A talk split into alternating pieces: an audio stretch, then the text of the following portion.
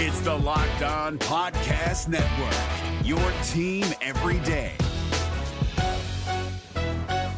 This Locked On podcast is brought to you by Home Chef. Now that the novelty of the new year has dwindled down, how are your resolutions coming? One of mine was to order less takeout, cook more at home, but I'll be honest, I haven't been consistent. That is until I found Home Chef. Home Chef provides fresh ingredients and chef designed recipes conveniently delivered to your doorstep to simplify the cooking experience and without robbing you of the joy of putting a dish together yourself. I'm pescatarian and they cater to a variety of dietary needs. I had this super refreshing ginger sesame salmon, a beautiful trout dish, and a super comforting shrimp and vegetable orzo dish, all of which took me less than 30 minutes to put together. For a limited time right now, Home Chef is offering all of our listeners 18 free meals plus free shipping on your first box and free dessert for life at homechef.com slash locked on. That's homechef.com slash locked on for 18 free meals and free dessert for life. Homechef.com slash locked on must be an active subscriber to receive free dessert. On the field, in the broadcast booth, Ron Johnson is Minnesota sports. One of a kind opinions, big name guests, the teams you care about every every every day. It's the Ron Johnson Show, part of Locked On Sports Minnesota, and it starts now.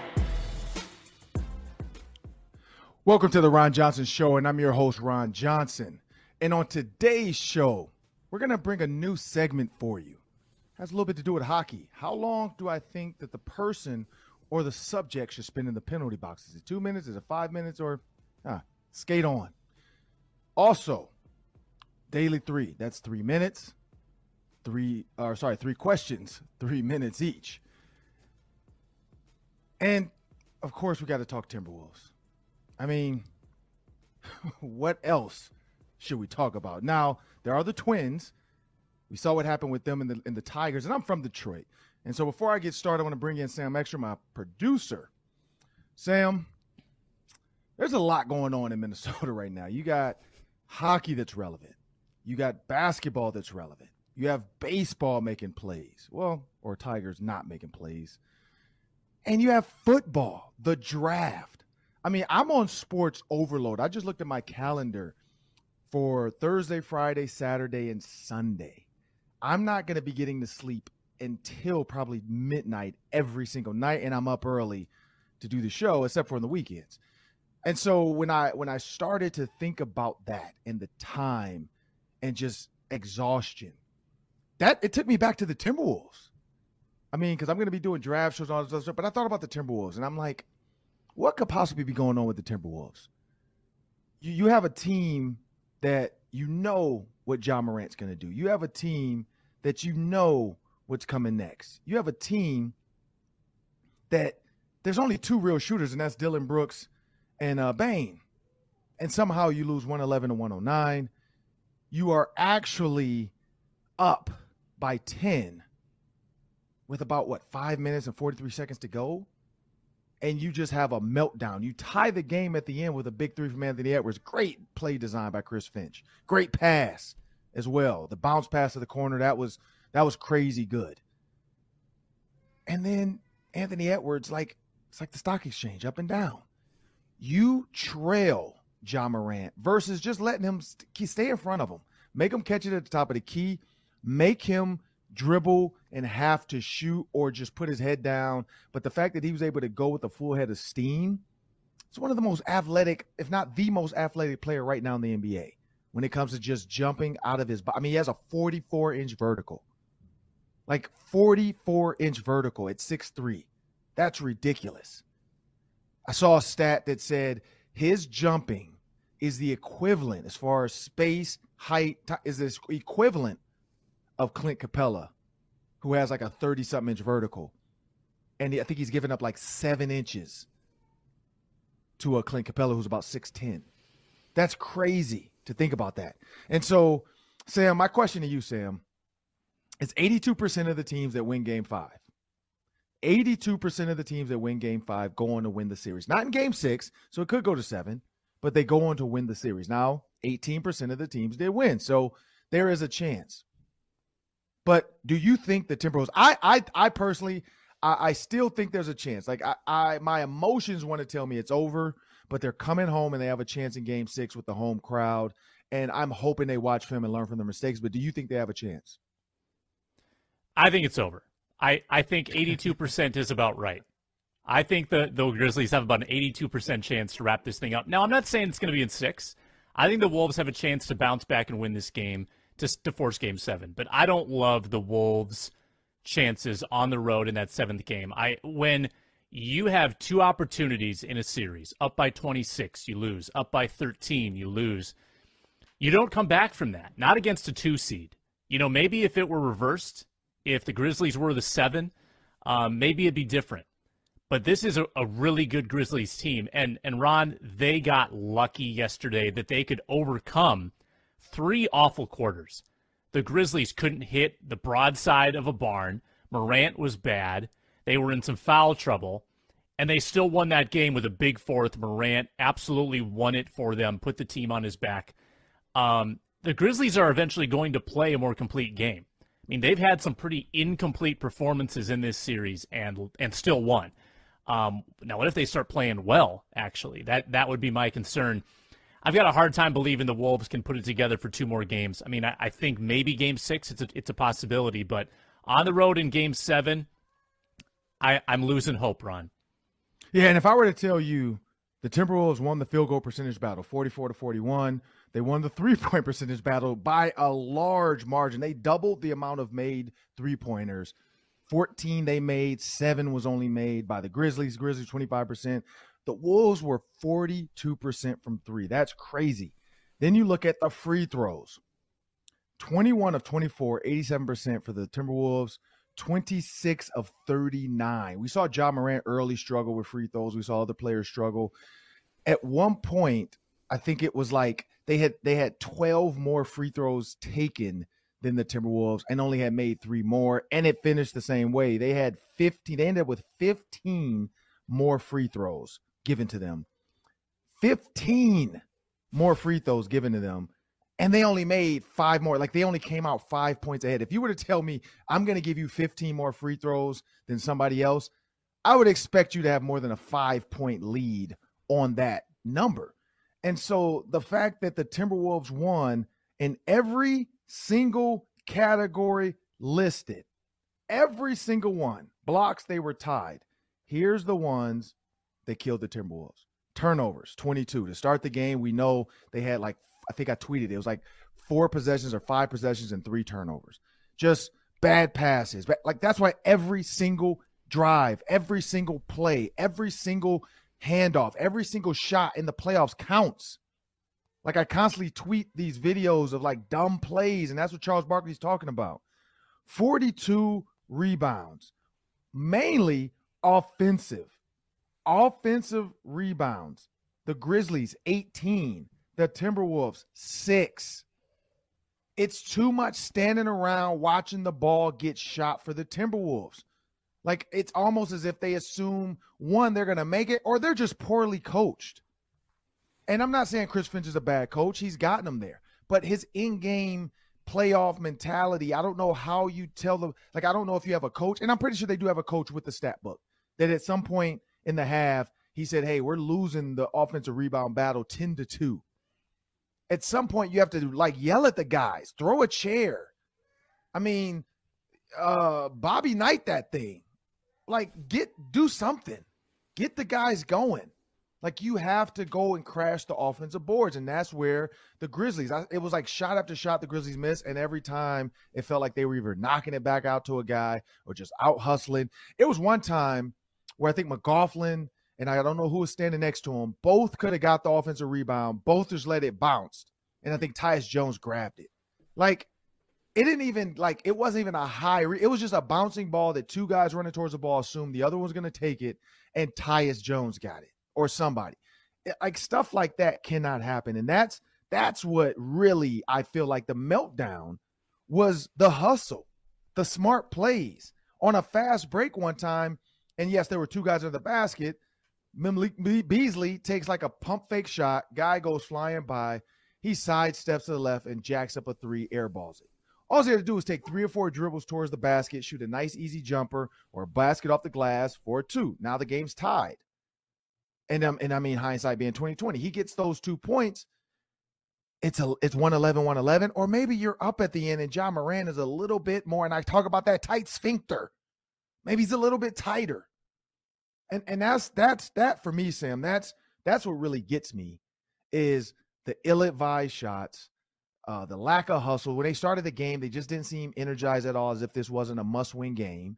You know, it was almost like, yeah, we won game four. I told y'all we was gonna win. We're gonna win game five. Like for me, it can't happen. And as we go on to the rest of the show, you know, we're gonna talk hockey, we're gonna talk twins, we're gonna talk a little golf even. Uh, we're gonna get into this though. I mean, the NFL draft's coming up. There's a lot of stuff to talk about. But coming up next, we're going to debut a new segment. And but before we do that, make sure you check out the other daily show on Locked On Sports Minnesota. It's Superior Sports Talk with Kara Levins, sports director Reggie Wilson, and his producer Luke Inman. Here, Reggie and Luke go back and forth about the latest in Minnesota sports five days a week. Find it on the Locked On Sports Minnesota YouTube channel or wherever you get your podcast feeds. Well, here we go. New segment. I don't know what you call it for hockey. I know it's the penalty box, two minute major, two minute minor, five minute major, but I like it. Major or minor? Sam, take it away. You got it. Um, did you see the bottom of the ninth at Target Field last night? The Twins go in down 4 3. They've got a couple guys yep. on base. Miguel Sano at the plate. Hits one off the right fielder's glove. So there's blunder mm. number one. Um, and then the ball comes into the infield. Twins are stuck between the Bates paths. Catcher throws it a mile over the third baseman's head into left field. Blunder number two. Two run score. The Twins win. Uh, what does what kind of penalty does Detroit's defense deserve? Well, Detroit is now in the top five worst cities to date, and now they are also in the like bad news bears category of stupidity. Like you have to blame it on the catcher. Now, right fielder, make that catch, jump up a little higher, make the catch, stop it.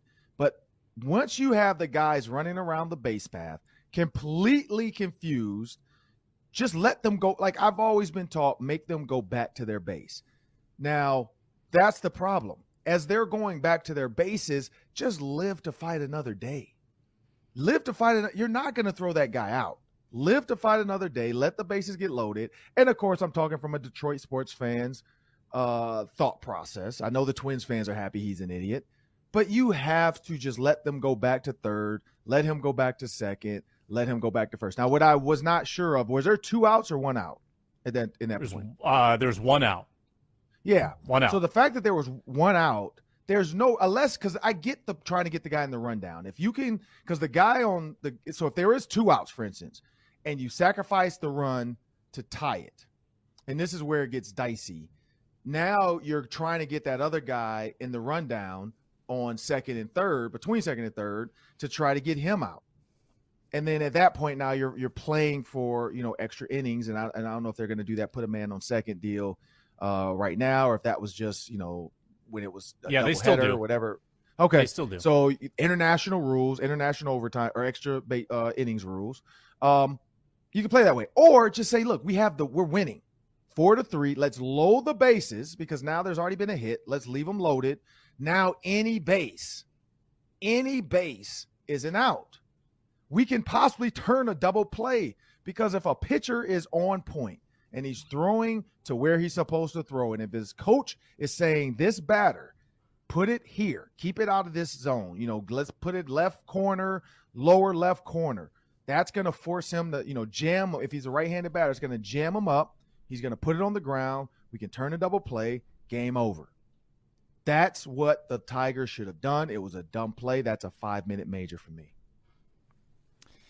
See, I, I, think the throw itself is a five minute major. Awful, awful throw. Wasn't even close. He, like, kind of a short arm flipped it over his head. Just really, really bad. I, I don't hate the decision to make the throw because I, I don't think you can willingly accept bases loaded one out. I, I think you have to try to get that out. Now, it does get messy Because then if the runner on third starts dancing down the line, then you're throwing it from second to home, or you're you're trying to handle multiple rundowns at once, and bad stuff can happen.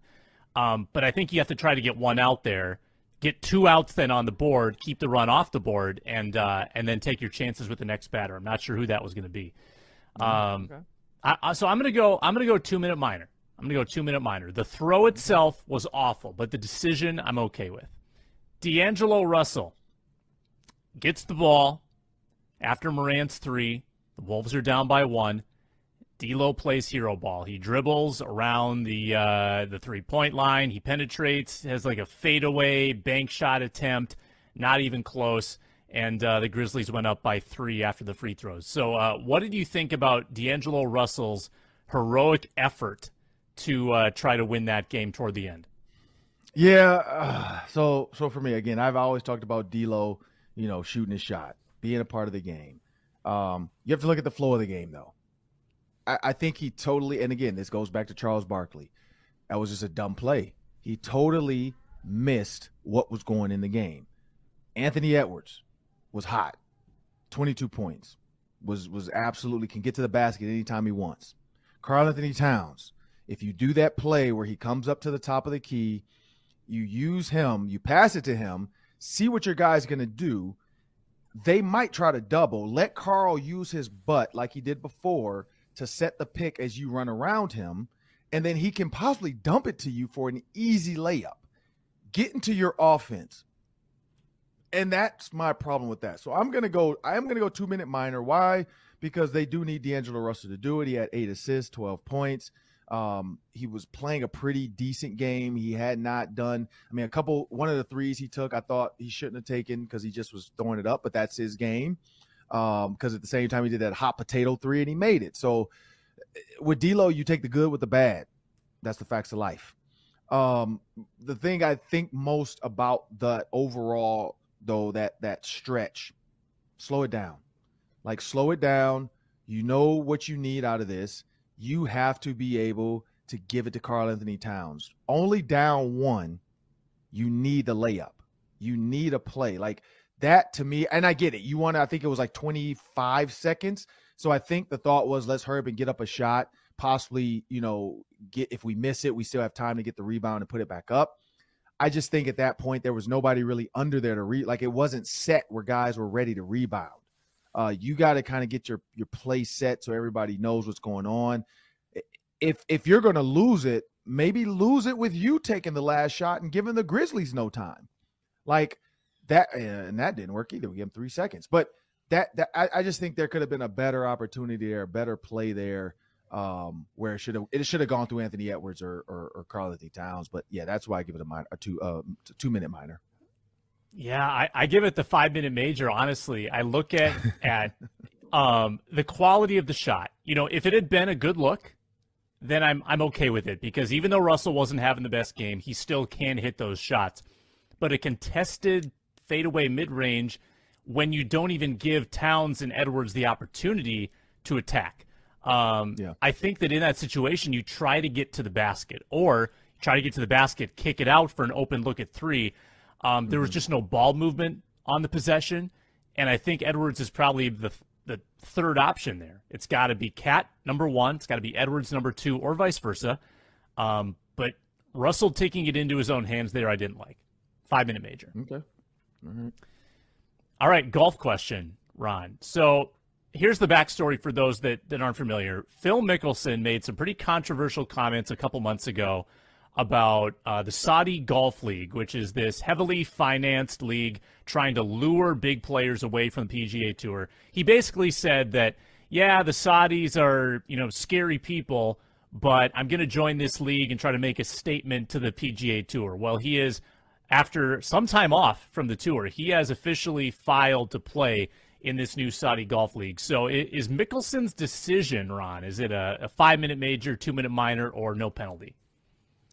Uh, I'm going to go five minute major for a few reasons. You can't just call people scary. Like, come on now. like, there's bad people everywhere. Like, you can't just call it. That's like saying, you know, the U.S because all the, the the the, mass shootings and all this stuff. Oh man, I, am not going to a high school, man, in Colorado. It's scary out there. Like, you can't just do that. That that one there for me got me to start it. Two, no one person is bigger than a league. Now, Tiger Woods, I kind of see it, but there's the thing: golf still's going on. Guys are still getting paid. Purses are still getting big. Are they as big as some of the ones Tiger bought because of the amount of sponsors and the number of viewers and all that crap? No, no, we haven't seen that since Tiger. But the money still happening. The FedEx Cup still goes on. Golfers are still out there. Everybody's still excited about the majors. For Phil Mickelson to think like it's going to change. Now, this is the one thing I will say. If you if you look at the NCAA, Mark Emmert is retiring after 12 years or stepping down after 12 years because in the comment is what got me because the scope of the direction of this NIL is not what we kind of set up and not what we have what we were doing. And they need to find somebody to take them into this next world of NCAA, which is how do we monitor these players? Everybody's always said the NCAA was a horrible um, ownership, I guess you want to call it. The way they monopolized players, the way they got greedy rich off the backs of these players and, and, and athletes that weren't getting paid. Now, yes, free school, great. But what people don't understand is the amount of time that goes into that free school. If you do the hours, and somebody broke it down before, it, it, it's the the amount of money you get for free school versus the amount of time you have to put in. Um, is it worth it? Who knows? Now, guys going to the NFL, guys going to the NBA, girls going to the WNBA, uh, girls going to play, you know, USA softball, you know, Olympic track, all that stuff. But there's not a ton of money in there for everybody.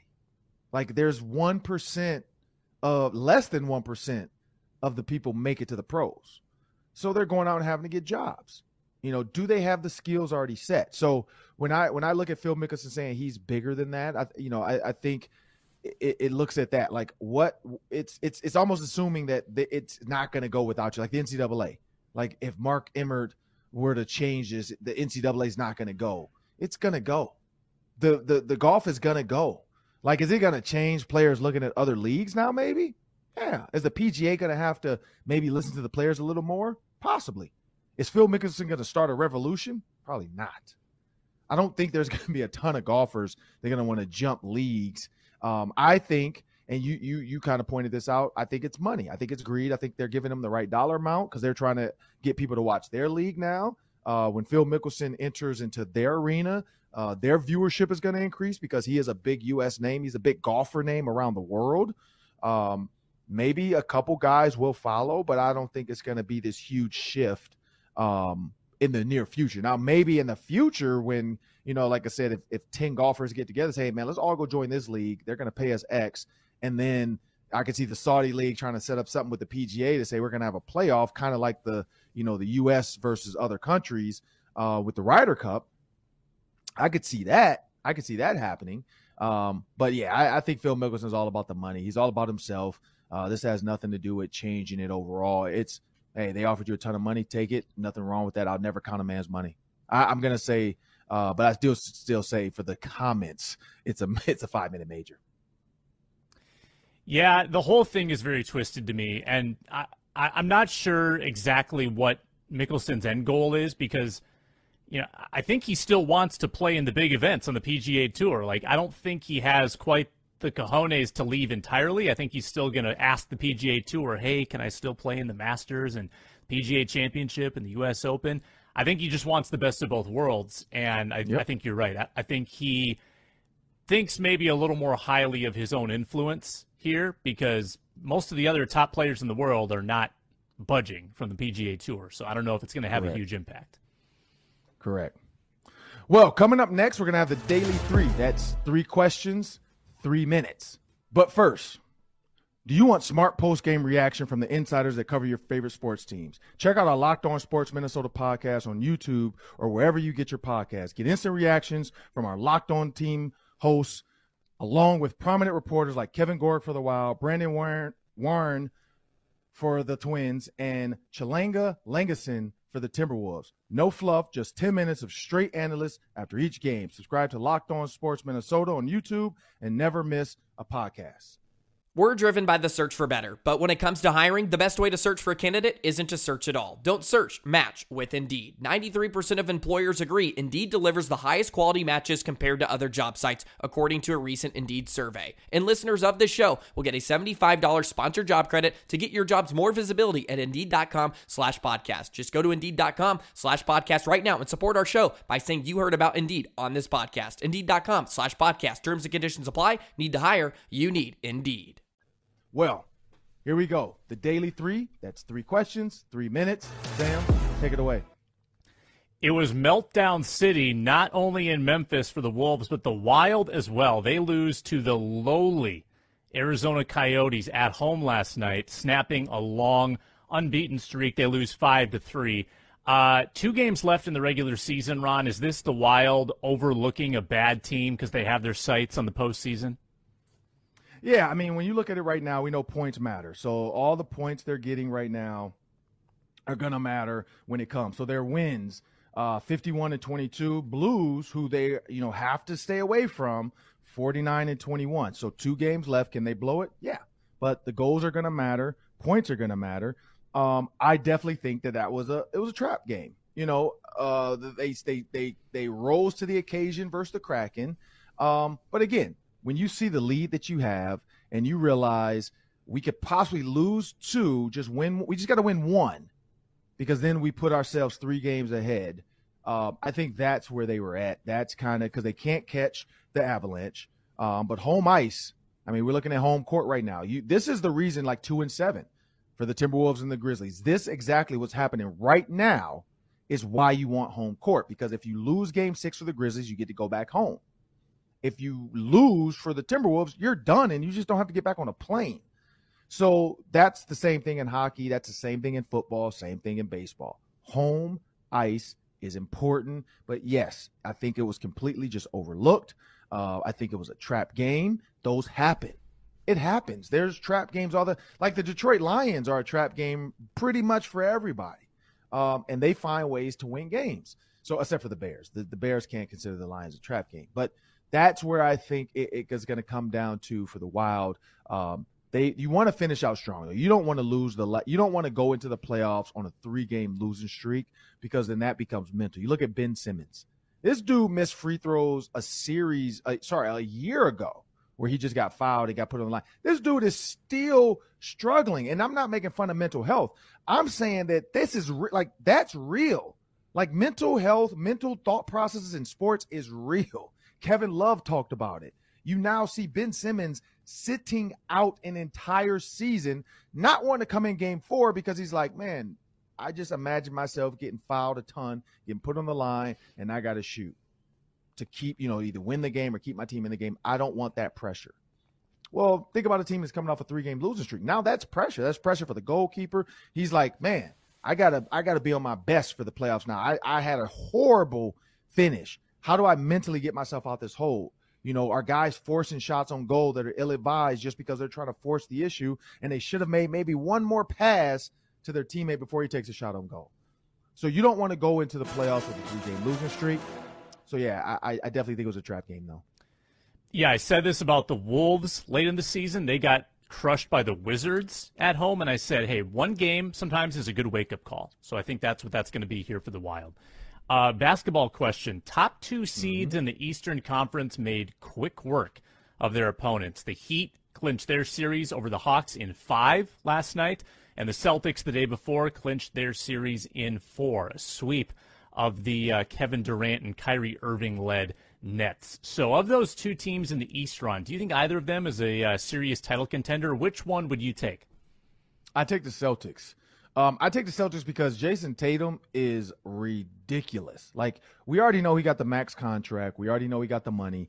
Um, came from Duke, but he has gotten better and better. It's amazing to me that early in the season, people wanted to split him and Jaylen Brown up. People were actually saying maybe we need to split them up. We need to to to like keep Jayson Tatum, but we need to get somebody else in there. Jaylen Brown has also played out of his mind now, partly because the Nets suck.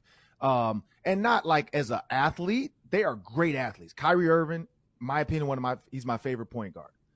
Like I like him over Steph Curry just because of what he can do with the basketball. Uh, Steph Curry's a ridiculous shooter. I, I, put Kyrie in a different echelon because he's a true point guard. Um, he's also, you know, he's just he's a competitor. You look at Kevin Durant; he's a unicorn. You're not going to find somebody with his size, his height, his wingspan that can shoot and dribble the way he does. Now, this is the thing. He said, when I played with the Warriors, I was able to spread the floor out. I had a lot more freedom. There's a lot with the Nets. He's getting double teamed in late in the games. You can't double team him with the Warriors. And that's where he's learning. Now, if you think about the Nets, they were supposed to have James Harden. I think that takes the double team away because you can't double Durant when James Harden can shoot your lights out. When you get Seth Curry, not Steph, Seth, Seth, not Steph. Seth is not Steph. He does not scare me. He does not make me want to leave Kevin Durant. Like he doesn't. There's no way I'm leaving Kevin Durant if Seth is over there. Now, Steph, yeah, yeah. Steph's over there. James Harden's over there. Okay. I can't just leave that dude wide open. And I think that's what people keep forgetting is the Nets were supposed to be this three-headed monster, uh, iso ball like Steve Nash did uh, when he played, and then you change to this two-headed monster, and you don't have a third guy in your offense. You don't have a third outlet passer. Kyrie drives; he should have been able to dish it left or right if somebody doubles. James Harden drives; he should have been able to dish it left or right if somebody doubles. Kevin Durant drives; he should same thing. And so when you don't have that third guy, and then there was some turmoil. You know, people are learning now. Your friend is not my friend. And that's what James Harden and Kevin Durant learned early. We're boys, but your boy ain't my boy. Ke- Kyrie and James Harden, I don't know if it was the vaccination stuff. I don't know if it was COVID. I don't know what it was. I don't know if it was Kyrie's moodiness in the locker room. Um, some people can only deal with one moody person. Like I look at my kids. If I had two moody kids, I probably wouldn't come home. I only have one, my seven year old. My 11 year old can deal with her. But if I had both of them being moody, oh no, I'm not coming home. I'm doing podcasts 24 7. I'm just staying in the office. I'm working. And so that's where I look at where James Harden left. And and I think that's the problem is that's the team that was set up. I think the Celtics made quick work of it, but I think they're better than the Heat.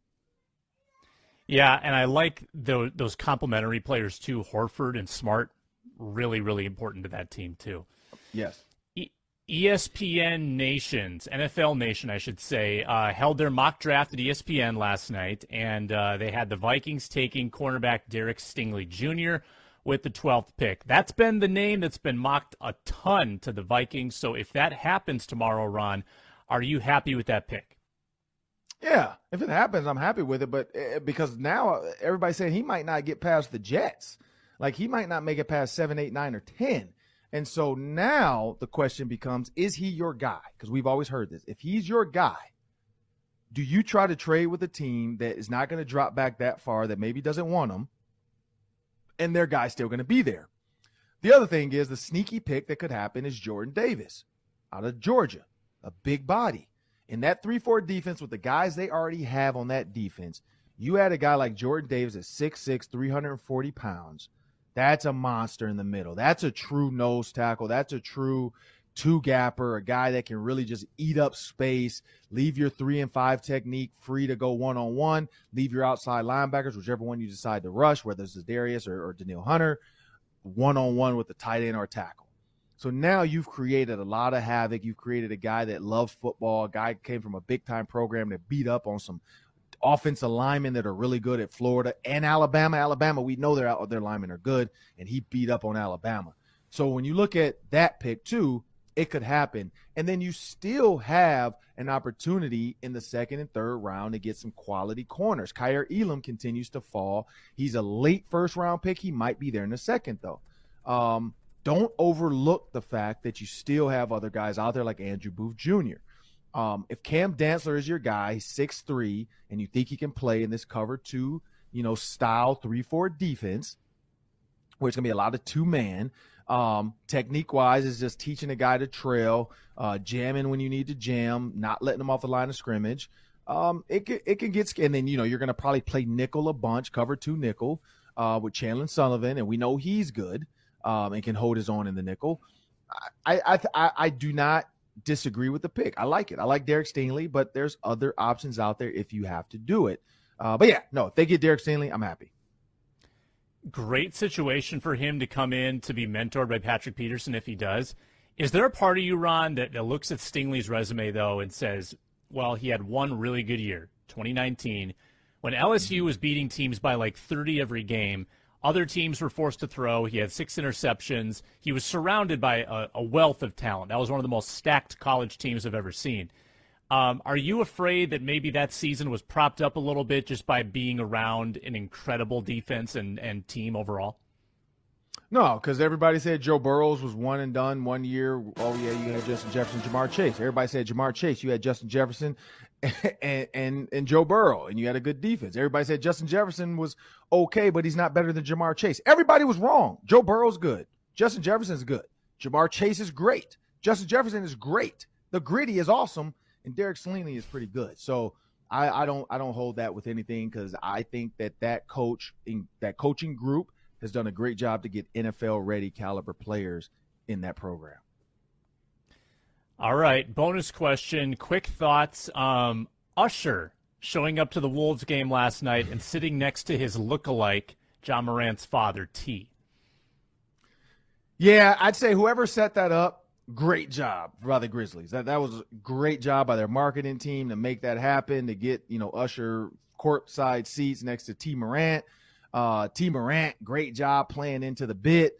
Uh, he's he's creating a a, a, a, a lane uh, or a, a, stream of income for himself now because now people are like actually seeing like, hey, it, it, might be worth putting him in a commercial. Like, don't don't. I mean, you saw LaVar Ball is in a commercial with LaMelo. Ja Morant now being the most improved player. I think Ja Morant's going to have some commercials in his future doing the Griddy and some other stuff with his dad and maybe even Usher in the commercial. Like there's going to be some marketability uh, marketability with what he just did. That was awesome. I love it, and I love the fact to see fathers supporting their sons. Like it, it, again, black fathers. There's so many things out there where people try to downplay uh, the role of a, of a of a man in his kid's life, the role of a father, but especially in the black community. Like people just assume. Uh, you know, you see all these jokes and all this stuff. Like, it's great to see Karl-Anthony Towns' dad and Ja Morant's dad there being positive impacts in their sons' lives, being positive uh, people, you know, in the community, but still holding their own, being friends, not being about the antics, not not getting in trouble, not doing anything stupid. Like I, I love it though. I love I love the storyline. I'm pretty sure there's gonna be a 30 for 30 of AAU, Ja Morant, Karl-Anthony Towns growing up, being friends, playing in this game. Dads at the game, getting you know celebritantes now. They're they're they're they're being shown and flown back and forth between both games because they're friends and yeah, I, I love it. I absolutely love it.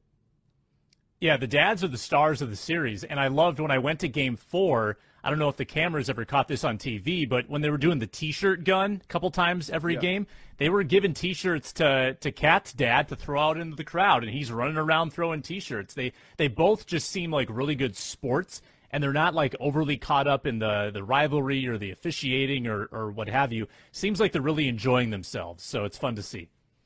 Yeah, that's what it's all about. Well, I want to thank you for joining us on the Ron Johnson Show. That's Sam Ekstrom. Make sure you check us out the rest of the week. It's going to be heavy draft talk. The Vikings are at number 12. What are they going to do?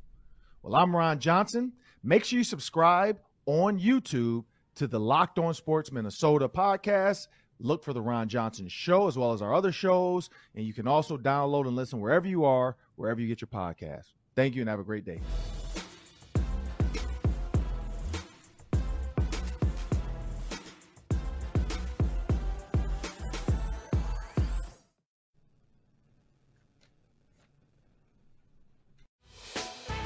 Hey, Prime members, you can listen to this Locked On podcast ad free on Amazon Music. Download the Amazon Music app today.